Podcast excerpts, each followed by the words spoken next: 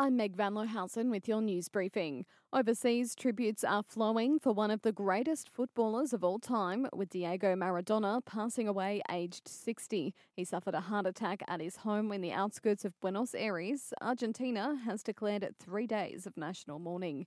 Back home, the federal government is considering a plan that would force international travellers into hotel quarantine at their own expense if they're not immunised against COVID once a vaccine becomes available.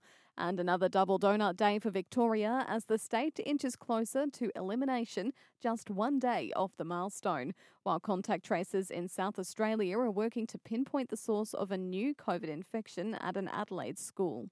On the coast, Qantas is commencing daily flights from Melbourne to Maroochydore from December 17 to keep up with the increased travel demand following the announcement of borders reopening on December 1. Flights from the coast to Sydney will also resume on the 1st of next month with five services a week, which is set to increase to daily over the festive season. And a Gold Coast tourism operator is expanding services north, with Aquaduck set to call the Sunshine Coast home. The tour will show the best of the Mooloolaba streets and the Mooloolah River. Tours start December 10. In sport, Melbourne Stars have sealed their place in the Women's Big Bash League season final with a seven wicket win over the Scorchers.